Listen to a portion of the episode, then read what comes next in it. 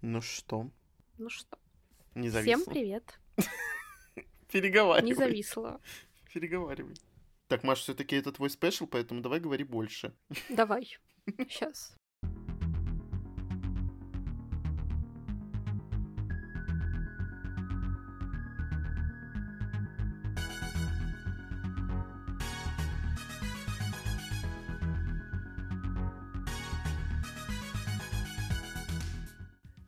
Всем привет. Привет. С вами книжный подкаст Red and Heads. И мы его ведущие Маша и Игорь. Сегодня у нас особенный выпуск, очередной спешл, в котором мы с Игорем решили поговорить про окололитературную тему. А, Многие ее отрицают как часть тоже такого литературного процесса, но тем не менее она есть и незримо присутствует всегда. Это, Мгм. конечно, фанфики, которые наверняка многие из вас хотя бы раз в жизни читали, писали, либо хоть что-то слышали, все время пытались понять, что это за зверь такой страшный и опасный. Маша сказала уже то, что все хоть раз читали. Вот я не читал вообще ни разу никакого фанфика по какому-либо фандому из э, моих любимых, так скажем, потому что у меня не было такой потребности. Как правило, я не ищу продолжения в этих фанфиках или вообще не ищу продолжения неофициального. Вот, но будет интересно послушать, потому что Маша принадлежит этой культуре, можно сказать. Как-то да, я очень рано в нее влилась, и поэтому мне тяжело сейчас представлять мою жизнь без того, что эта часть хотя бы даже отдаленная, отдельно от меня, но есть. Поэтому мне всегда было дико сталкиваться с точкой зрения, когда люди прям открыто это порицали, осуждали и так далее. То есть требовали это запретить как явление. Подумала, ну это странно, Мгм. потому что эти люди обычно существуют в своих отдельных каких-то мирах, и вы с ними никак не связаны. Но в любом случае для начала стоит пояснить, что такое вообще фанфик. Если кто не знает, фанфик — это литературное произведение по уже существующей какой-то вселенной, неважно, будь то книги, фильмы, сериалы, игры, аниме, в принципе, что угодно, даже по реальной жизни есть фанфики, когда пишут про знаменитостей каких-то, про реально существующих людей, про исторических Мгм. персонажей и так далее. А для чего, собственно, фанфики пишутся? Это понятно. Это всегда, как правило, любовь аудитории, это признание поклонников, и это желание поклонников продлить а, вот эту вселенную как можно дольше, немножечко вложиться в нее творчески, а еще раз увидеть любимых персонажей или любимый мир под другим углом, или придумать какую-то историю, которая связана была бы со всем этим, и Мгм. которая послужила бы своеобразно, может быть, продолжением, либо другим вариантом развития событий. То есть это всяческое стремление, как мне кажется, подольше задержаться вот в любимой вселенной. И поэтому мне кажется, что для любого человека, который когда-либо создавал какие-то свои собственные миры, должно быть лестным то, что по его творчеству пишут фанфики, даже Мгм. если ему, может, там не нравится качество, потому что не все люди рождены для того, чтобы писать, скажем так, но им очень хочется вот как-то выплеснуть а, свою любовь ко вселенной, и Фанфики это, как правило, самый простой вариант. Фанфики, фанарты, вот это все. И поэтому меня реально очень удивляет, когда люди по которым пишут фанфики, они говорят, что они там не читают, что им вообще мерзко, что на их произведении кто-то пишет фанфики. Для меня это удивительно, потому что, опять-таки, это показатель того, что тебя признала аудитория, что ей нравится твой мир, и что они хотят в нем реально остаться подольше. Что им нравятся твои персонажи, что они с ними что-то придумывают, что ты породил вселенную, по которой еще есть что сказать. И это прикольно, потому что, ну, на самом деле это связано с тем, что книги, в принципе, это всегда такая интересная творческая штука, потому что она принадлежит автору только в тот момент, когда автор ее пишет. После того, как автор ее издал, и больше он не может поменять там ни строчки, она Мгм. перестает принадлежать ему, и все понимают ее так, как хотят, как поняли сами, интерпретируют, как хотят, и впоследствии она как бы отдается на откуп читателям, соответственно. Многие не хотят это признавать, и, возможно, поэтому в том числе такое негативное отношение к фанфикам периодически и появляется. Я, кстати, да, встречал такие моменты, когда авторы там каких-то книг э, не очень лестно отзывались о фанфиках по своим произведениям, и то, что это им не нравилось, потому что там переиначивают как-то историю, перевирают, по-своему ее излагают. С другой стороны, э, я согласен, мог бы быть даже с такими авторами, которые против фанфиков, а, потому что ну, ну все равно, вот ты сама бы, если представила, что там твою историю как-то коверкуют, как-то переделывают на свой лад. Опять же таки, с одной стороны, это приятно, потому что что-то зацепило читателя вообще, или там, ну, неважно, какое произведение искусства, оно зацепило твоего почитателя, ну, будем говорить так, он постоянно находится, да, там в этом мире, и он постоянно думает и пишет свою версию.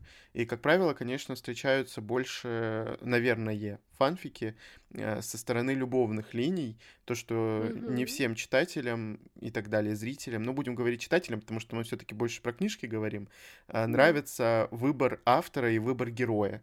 И они хотят э, поменять и увидеть там другого человека рядом со своим любимым персонажем. Не, я, кстати, бы отнеслась к этому хорошо, потому что, опять-таки, я была в этой культуре фанфиков, я просто знала бы, что, а, просмотрев там список персонажей, аннотацию предупреждения с жанрами, вот, кстати, что прикольно в фанфиках, то, что почти на всех сайтах, какие существуют, это книга фанфиков, Fanfics.me и так далее, там много таких разных площадок, всегда, как правило, есть э, в шапке фанфика такие пометки, как, собственно, предупреждения, ограничения, жанры, ключевые слова какие-то и так далее. То есть сразу mm-hmm. понятно, кто там с кем будет, будет ли там хороший финал, а, какие там будут необычные вещи, типа там какой-нибудь э, ангст, драма, darkfic, чтобы, ну, читатель максимально понимал, что его ждет. То есть если он понимает, что там будет нелюбимая ему пара, что там будут какие-то нетрадиционные отношения, что там все кончится плохо, он это mm-hmm. будет заранее знать, он туда не пойдет. Поэтому это, мне кажется, должно оберегать вот и читателя, и писателя, возможно, в том числе. То есть если бы я увидела, что там что-то такое для меня не самое приятное по чтению, я бы туда просто не пошла.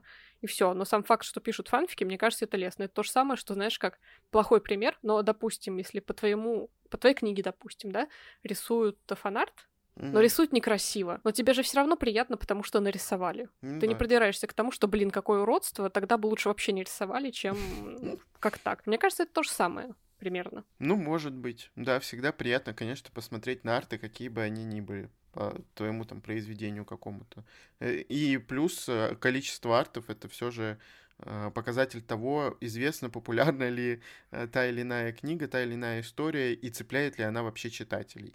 И, как правило, сейчас очень многие, кстати, вот именно из-за этого могут там начать что-то читать или смотреть, потому что огромное количество красивых и не очень красивых, просто их много и большая фанбаза, и значит то, что что-то кого-то зацепило, и это скорее всего, попадет, возможно, и ему в любимые. Ну, это вот одна из причин, почему я все-таки домучила вот это королевство шипов и роз, потому что такое огромное количество невероятно красивых работ создавалось по этим книгам, что я понимала, что, ну, там реально все для меня, и вот такая красота. Э, при этом с текстом у меня очень сложные отношения, но вот в том числе арты, фанарты, скажем так, подстегивали пробовать э, кусать этот кактус дальше. Давай будем честны, что ты еще не домучила, потому что нас ждет еще одна книжка, а потом еще две. Это правда. Вообще, конечно, если уж мы говорим про авторов и их отношение к фанфикам, их опять-таки можно понять со стороны персонажей. Потому что, например, вспомним Гарри Поттера, если вы хотя бы раз заглядывали а, в фэндом Гарри Поттера на книги фанфиков или где угодно, вы можете прекрасно представить, что там происходит, а там происходит какая-то вакханалия из того, что там а, вот шиперство происходит, так называемое, за которое не любят, как правило, фикрайтеров и фикритеров, потому что у них есть привычка вот скрещивать э, абсолютно разных персонажей любых э, в любой непонятной ситуации. Они най- найдут себе пару, за которую будут болеть, которые придумают какие-то ситуации в своих головах и так далее. Mm-hmm. А, поэтому можно найти абсолютно там какие-то странные а, фанфики, например, где Гарри будет со Снейпом, Гарри будет с Драко Малфоем, Гарри будет с Хагридом, а, Гермиона будет с Драко Малфоем, Гермиона будет с Джинни, с, Пан- с Панси Паркинсон, или как там ее зовут, я уже забыла. Mm-hmm, в общем, там просто все были со всеми и еще будут неоднократно. Это еще не предел, потому что человеческая фантазия безгранична. Не знаю, как Роулинг к этому относится, возможно, и далеко не всегда приятно это читать, в том числе, но мне кажется, какие-то ситуации она, например, посмотрела как раз у фрикрайтеров и внесла их к себе на заметочку. Так, например, она один раз в Твиттере выкладывала рассказ, который был посвящен как раз тому, что Драко Малфой безответно любил Гермиону Грейнджер, mm-hmm. и она все равно вышла замуж как бы за Рона, как вы знаете, но она написала эту статью так, как будто она признала то, что чувства Драко Малфоя к этому персонажу реальны. И многие mm-hmm. решили, что все это разрешение, что это канон, несмотря на то, что в книгах такого не было. Но как бы будем честны, проклятое дитя внезапно тоже у нас почему-то считается каноном, хотя, ну, я, например, отрицаю его существование и вспоминаю про него крайне редко. Mm-hmm. Плюс, мне кажется, ориентация Альбуса Дамблдора тоже была и подсмотрена у, скорее всего, поклонников. Мне кажется, она сама до этого не додумалась. То есть, э, мне кажется, она придумала это вот ближе к концу, ни с того ни с сего, просто чтобы было, чтобы вот подчеркнуть diversity какой-нибудь, mm-hmm. но прямо об этом нигде не говорилось, естественно. Мое такое мнение, вы можете со мной не согласиться, написать почему, но так или иначе, в общем, такие вещи можно понять э, со стороны авторов именно. Хотя, мне кажется, вот авторы знают, что им может что-то не понравится, им приятно, что все пишут по ним фанфики, но они сами при этом их не читают. И мне кажется, это вот такая нейтральная позиция, при которой ты учитываешь, что тебя все равно аудитория как бы любит, но ты не пытаешься эту аудиторию за что-то критиковать и осуждать. А другое дело, что мне непонятно, когда люди со стороны это осуждают, например, люди из издательского мира, которые заняты, в общем-то, тем, что они ищут рукописи какие-то для издания их в виде книг, mm-hmm. когда они редактируют тексты, тоже литературные произведения, и при этом осуждают фанфики как явление, мол, там, не знаю, зачем писать фанфики, автор сказал все, что он хотел сказать, зачем додумывать и так далее. Это также, с одной стороны, можно понять, но мне кажется, когда у человека, неважно у какого читателя, присутствует вот эта жажда творческого выражения, неважно, как он это делает а, фанфике или в своем собственном романе. Не все хотят писать свои книги, не все хотят mm-hmm. придумывать свои миры, скажем так. Кому-то реально настолько понравилось, что он может думать только об этой вселенной. А если говорить там про какую-нибудь Нору Сакавич, я уверена, что по ней существует миллиард фанфиков абсолютно ну, да. по всему миру, более того. И мне кажется, в, том числе благодаря этим людям так вот основная трилогия хорошо продается, потому что их фанфики это что-то вроде сарафанного радио. Mm-hmm. И совсем открещиваться от этой аудитории, мне кажется, неправильно. А я, к сожалению, слышала такую позицию, что, мол, вот э, фанфики, по мнению некоторых редакторов, это, ну, типа, какой-то показатель человеческой чуть ли не деградации. И мне кажется, это неправда, потому что любое творчество — это развитие все равно. И даже такое. Да, ты придумал не свою вселенную, ты пишешь mm-hmm. на основе чужой, но ты все равно пишешь, стараешься, ты все равно что-то придумываешь. Многие очень даже стараются соблюдать канон так называемый, то есть то, что придумал автор, не изменять характер героев, а писать вот в традициях самого автора. Mm-hmm. Особенно это видно там в каких-нибудь фанфиках по «Властелину колец», например, где все стараются так выдержать слог Толкина какой-нибудь, придумать что-то тоже более масштабное, в общем, быть наравне с своим любимым mm-hmm. писателем, и это тоже интересно. Я вот согласен с тобой в этом плане, потому что э, даже когда вот говорят, как научиться рисовать, нужно просто повторять за там другими художниками какими-то, и потом у тебя родится там свой собственный стиль, даже на основе ну, не совсем своей, то, что ты все время повторяешь, ты как-то нарабатываешь этот опыт, и, возможно, угу. с большим количеством людей, которые писали фанфики, как раз-таки вот благодаря вот этому анализированию чужого текста, э, анализированию ходов там и так далее, они, возможно, выработали какой-то э, свой писательский стиль отдельный. И вот я хотел бы сказать, что у нас всемирно известная писательница Кассандра Клэр как раз-таки родилась, ну, как автор именно благодаря фанфикам по Гарри Поттеру, и, по-моему, у нее был еще фанфик по Властелину колец. И вот как раз-таки из-за того, что она и писала это, и стала очень популярной, видимо, она начала писать свои книги и вдохновилась, и благодаря Гарри Поттеру вот родилась эта писательница, можно сказать, как писатель, все же как автор э, известных достаточно книг. Я согласна, потому что те же фанфики это опять-таки проба пера. Угу. Даже если ты пока не умеешь писать, допустим, своих персонажей, создавая фанфики, ты учишься писать чужих. То есть ты все равно учитываешь там характеры персонажей, какие-то их особенности, детали, манеру поведения и так далее. Если ты пытаешься написать хороший фанфик, скажем так, и тебе не mm-hmm. надо придумать, опять-таки, свой собственный мир, но ты все равно начинаешь практиковаться. И поэтому к написанию собственного романа он уже может подойти более осознанно.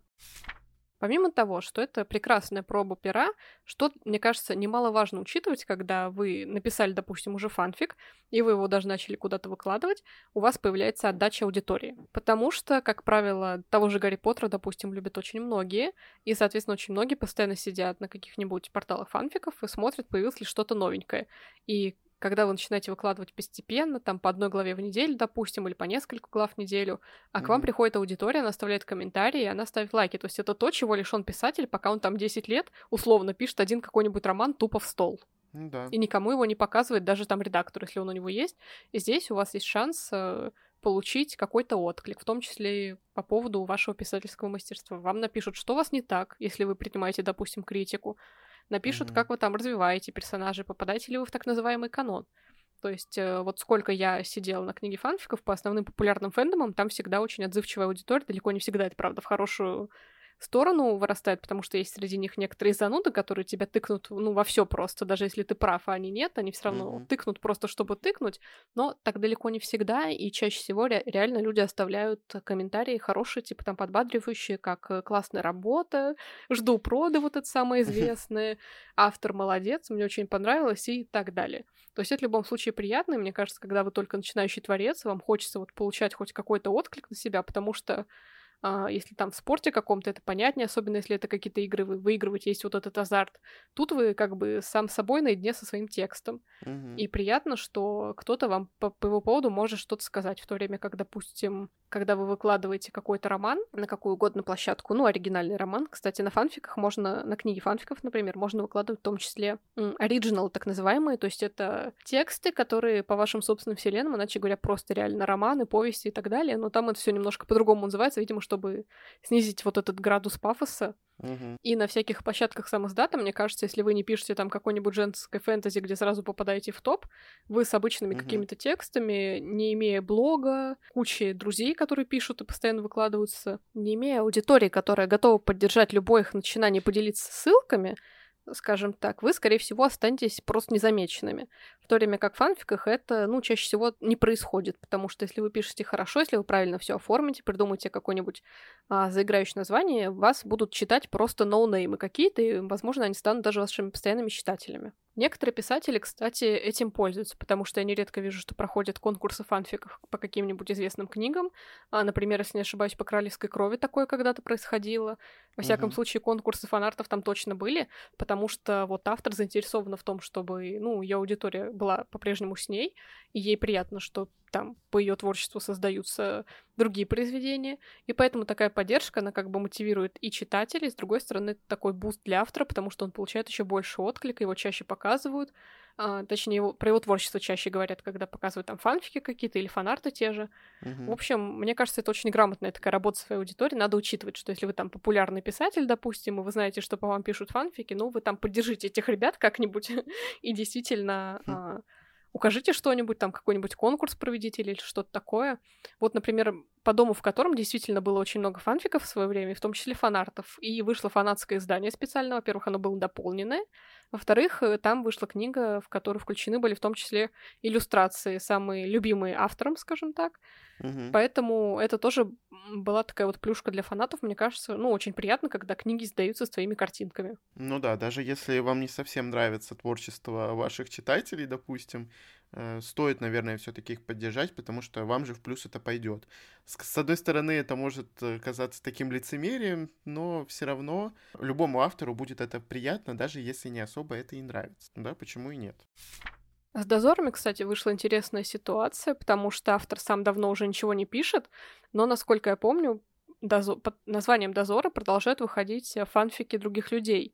А, Мгм. то есть э, какие-то романы, повести и так далее. Я вот плохо знаю эту тему, но они реально постоянно выходят. А, ставится там, по-моему, по-прежнему имя автора, но все знают, что пишет не сам автор, а его аудитория, скажем так. То есть это реально такое Мгм. уже отдельное творческое подражание, что ли. Но все это знают, и все к этому хорошо вроде как относятся. Маша не раз говорила у нас в подкастах то, что, ну, в наших выпусках точнее, то, что э, Лисья нора или все ради игры э, это либо какой-то полуфанфик по аниме, потому что автор явно очень сильно вдохновлялась э, каким-то из аниме, особенно спортивным. Это все по словам Маши было. И на самом деле это очень сильно чувствуется, во-первых, тут прям сразу э, в глаза бросается, даже мне бросилось, хотя я не смотрел аниме и никогда не фанател по этой культуре. И в случае с текстом, который у нас есть, видно, что это явно сетевая литература. Возможно, я не знаю, где она Мгм. выкладывалась, возможно, тоже выкладывалась на каких-то сайтах с фанфиками, но как оригинал больше, естественно, и как-то получала автора какой-то отклик. И это серьезно видно по тексту и по его качеству, и потому как э, оно все написано, и как главы заканчиваются, про это мы тоже говорили несколько раз. И видно, насколько вот люди, которые тоже почему-то фанатеют, которые почему-то читают фанфики, и их цепляет все ради игры, потому что они, ну, грубо говоря, принадлежат вот этому всему делу, и возраст у них соответствующий, да. И то есть э, вот таким вот образом можно объяснить популярность этой серии, этого цикла, этой трилогии. А, Потому что изначально может быть не всем понятно, из-за чего такой шум и гам. Да, я, конечно, прям не знаю, насколько точно там все это обстояло, но реально по тексту чувствуется, что автор писал когда-то для интернета, что автор использовал определенные шаблоны для вдохновения, э, скажем так, и, как по мне, они весьма-весьма анимешные, потому что в этом фэндоме я тоже побывала когда-то и немножко Мгм. успела усвоить его какие-то там законы, основные э, клише, которые используют чаще всего. Сейчас, кстати, стало много выходить книг, э, знаешь, э, не новелизация Дорам, но вроде того, то есть как будто Дорамы только Мгм. текстом.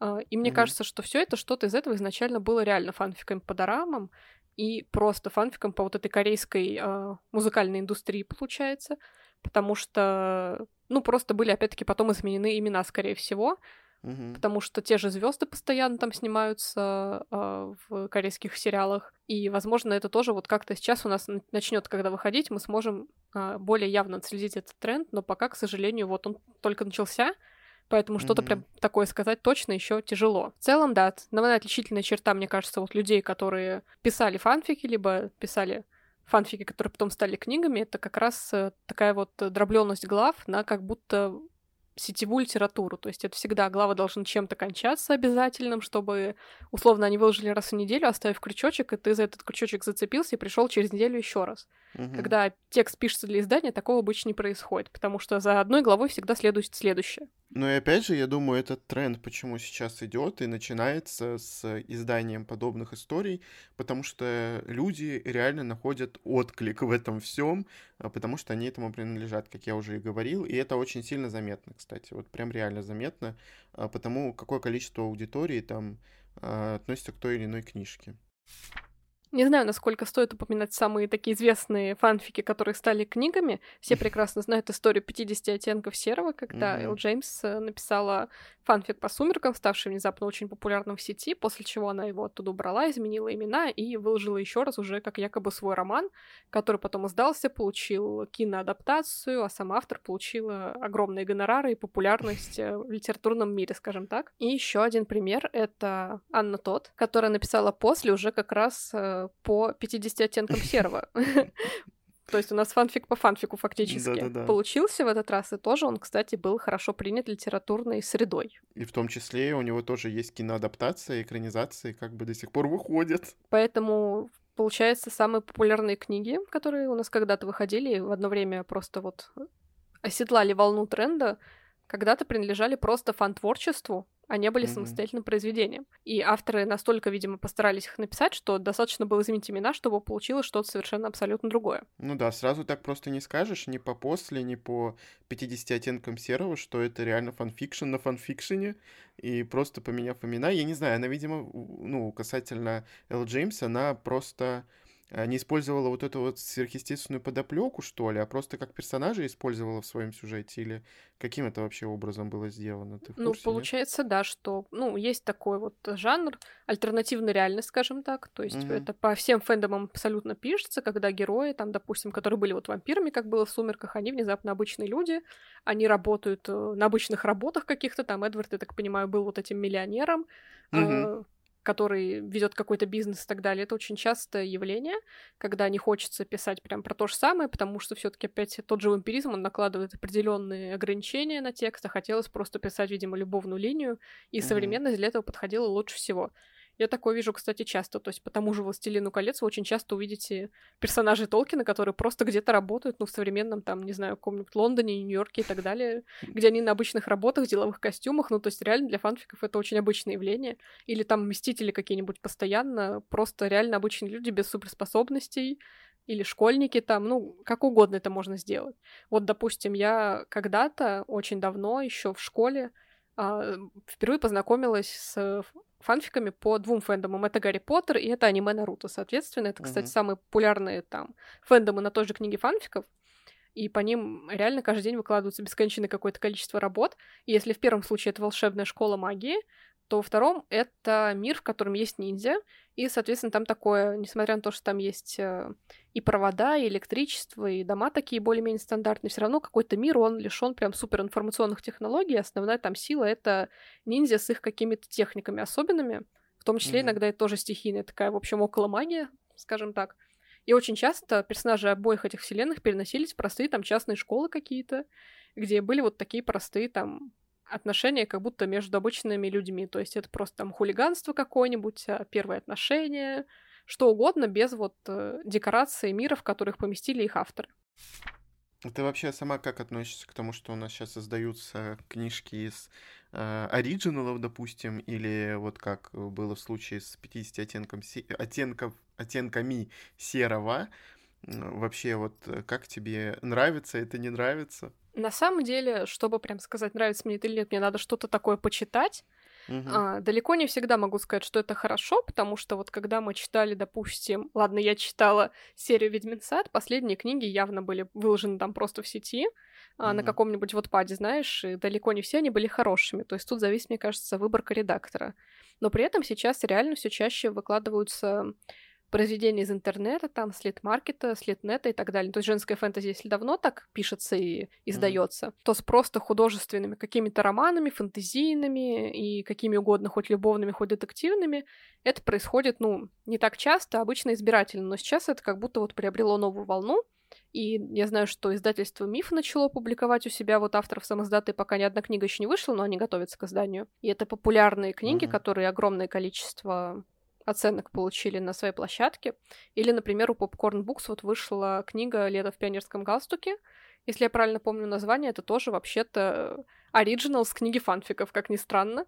То mm-hmm. есть начали обращать внимание на простых э, читатели, которые пишут в интернете, скажем так. И мне кажется, это хорошо, потому что, как правило, даже на книге фанфиков популярным в итоге становятся работы, в которых есть определенные а, параметры успешной книги. То есть это какие-то хорошо развитые отношения, это какие-то яркие тоже крючки или ярлыки, которые привлекают аудиторию. И далеко mm-hmm. не всегда обязательно, чтобы это было по какому-то фэндому, то есть и по оригиналам в том числе. Есть, конечно, там популярные работы, которые, на мой взгляд, вообще того не заслуживают, но, как правило, это все равно обычно такое большое количество оценок завоевывают люди, которые работают с текстом, которые там изучают какую-то матчасть, которые проявляют фантазию, и их произведения так или иначе чем-то отличаются, в них присутствует какая-то оригинальность. И мне кажется, вот авторы, которые писали чисто для издательства, они писали уже, знаешь, по шаблону условному, потому что они знают, что вот это у меня купили, это у меня взяли к изданию, значит, мне надо писать так и дальше. А здесь, мне кажется, у людей нет вот такого условно, я хочу издаться, мне надо только издаться, поэтому я буду писать так, как нужно издательству. Они пишут для себя, они знают, что их аудитории понравится, у них есть куча возможностей экспериментировать, они себя, скажем так, не сдерживают, ни в чем не ограничивают, и вот получаются какие-то действительно особенные истории. В этом плане, мне кажется, здорово, что обратили внимание на людей, которые действительно пишут, пусть и, возможно, там немножко в закрытом мире книг фанфиков, но все равно пишут, стараются и проявляют свое творчество. Начиная с фанфиков, они пришли в конечном итоге к самостоятельным каким-то историям, и это, опять-таки, тоже их прогресс, который наконец-то стал заметен. Ну, я заметил то, что у нас сейчас реально такое огромное количество книг выходит, и с Ватпада до сих пор выходят книги, хотя вот Анна тот вроде с Ватпада тоже взялась, ну, не с книги фанфиков, а именно с Ватпада. Да. Ну, естественно, она в книге фанфиков и не может быть, потому что это российский сайт, ну ладно. И вот сейчас вот э, я смотрел некоторые отзывы на некоторые книжки, да и вообще какое количество людей покупает э, эти книги с того же Ватпада или там Фигбука, да, получается, что у них продажи иногда даже выше, чем там у переводной литературы, и ты такой задумываешься, а вообще стоит ли тратить огромное количество денег на то, чтобы э, книжку купить, права на нее купить, потом перевести, там обложку сделать, купить права на обложку и так далее, если можно просто взять и сдать э, какого-нибудь нашего автора популярного с э, того же Ватпада или и так далее, в общем, не буду опять перечислять, и заработать на этом, ну, не больше, если, но хотя бы ту же сумму, просто выхлопа будет побольше реально. И мне кажется, сейчас э, таким как раз-таки и промышляют некоторые издательства, редакции. Э, Но ну, это видно прям, серьезно, что многие авторы сейчас вот как раз-таки и вылезли так. Мне кажется, это гораздо экономнее, опять-таки, угу. потому что Иногда книги, за которые требуют какие-то очень большие суммы за права на право издания, они того не стоят, и, как правило, еще очень дорогой перевод, особенно если это не английский язык. И поэтому mm-hmm. гораздо лучше вложить эти деньги там в гонорар автору, в гонорар художнику, которые сделают вам красиво, и еще на хорошем русском, и потом еще и своих читателей приведут к вам каким-нибудь образом, прорекламируя себя в соцсетях, потому что аудитория иностранного автора не пойдет читать на русском его книгу. Он mm-hmm. сам у себя, может быть, один раз покажет обложку, и все, вам это продажа никаким образом не сделает, мне кажется. Хотя, конечно, поддержка автора и то, что он там пишет, э, теперь я издаюсь еще и в России, там мои русские друзья или подписчики, поддержите меня и так далее, это приятно, но, будем честны, это работает очень с маленьким выхлопом, как сказал Игорь, поэтому да. гораздо в этом плане, ну, мне кажется, должно быть и приятнее издавать вот отечественных авторов, если это именно вот авторы каких-то таких хороших э, рукописей, скажем так. Ну да, потому что сейчас огромное вот количество книг э, выходит у нас с э, дико плохой редактурой, то есть даже никто туда не лезет, и с огромным количеством отпечаток. Ту же Стейс Крамер можно привести в пример, которую до сих пор поносят за вот эти вот книжки, но при этом они покупаются, они популярны, и, видимо, редактировать их тоже не нужно. Зачем? Это уже, наверное, другая тема. Можно, конечно, отдельно поговорить про в целом русскоязычных авторов, которые сейчас выходят, потому что тенденции все таки меняются. Важно держать руку на пульсе, и то, что сейчас происходит, действительно интересно. Мне интересно, во что оно еще это выльется дальше. Да. Насколько далеко, скажем так, издательства все зайдут. Вот хорошо в Америке, у них там своих авторов немерено, так еще и сетевой литературы немерено. Никого переводить не надо, купил права просто у автора и все, какого-нибудь начинающего. А тут нам это надо еще выбирать, делить зарубежный рынок и наш рынок. Поэтому, возможно, стоит обратить внимание больше все-таки на наш рынок. У нас пишут э, не хуже, скажем так. Да, да. В чем-то даже лучше, потому такое, что не надо переводить. Угу. Ну да, это стереотип, который вот однажды родился, и с тех пор он никак не может вылезти. То есть люди до сих пор думают, что на русском языке пишет только Дарья Донцова. Хотя это далеко не, не так.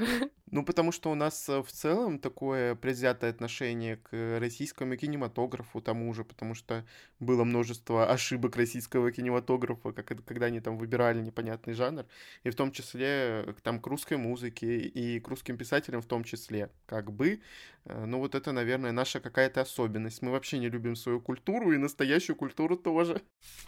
Но будем надеяться, что вот то, о чем мы поговорили сегодня, вот эта новая тенденция сдавать сетевую литературу, обращать mm-hmm. внимание на фанфики, на оригиналы, которые когда-то были фанфиками, а, все-таки отбросит это предубеждение, и мы в будущем обязательно увидим еще не одну хорошую работу, написанную русскоязычным автором. Возможно, мы с Игорем даже посвятим какой-нибудь из них отдельный выпуск, если это будет действительно что-то классное, что-то стоящее. Получился у нас немножко такой разрозненный выпуск в плане тематики, потому что мы говорили про фанфикшн, потом вылезли в э, сетевую литературу и то, что это все издается, хотя оно все объединяется одним делом, то, что у нас это издают, и у нас это читают в больших количествах. И фанфикшн это не так плохо, потому что э, автор, который пишет это, в любом случае развивается так как он анализирует текст, так как он пытается подстроиться под него, если действительно этот автор очень ответственный, и он хочет э, сделать качественную работу, а не просто э, написать ради чего-то. Но в любом случае мы хотим сказать, что не надо ставить клеймо, и никогда не нужно мы хотим. Наверное, это я хочу сказать. а то я тут еще Машу припишу сюда. Э, то, что никогда не нужно ставить ярлыки никакие, и все равно э, нужно также анализировать, да, текст. Если он совсем плохой, ну что с ним поделать, я читать это просто не буду. Пусть читают это другие, и вот такие вот дела. В общем, как обычно, вы можете слушать наш подкаст еженедельно на всех подкаст-платформах, каждую среду еще раз, пока у нас выходит сезон. Естественно, всем пока. Пока.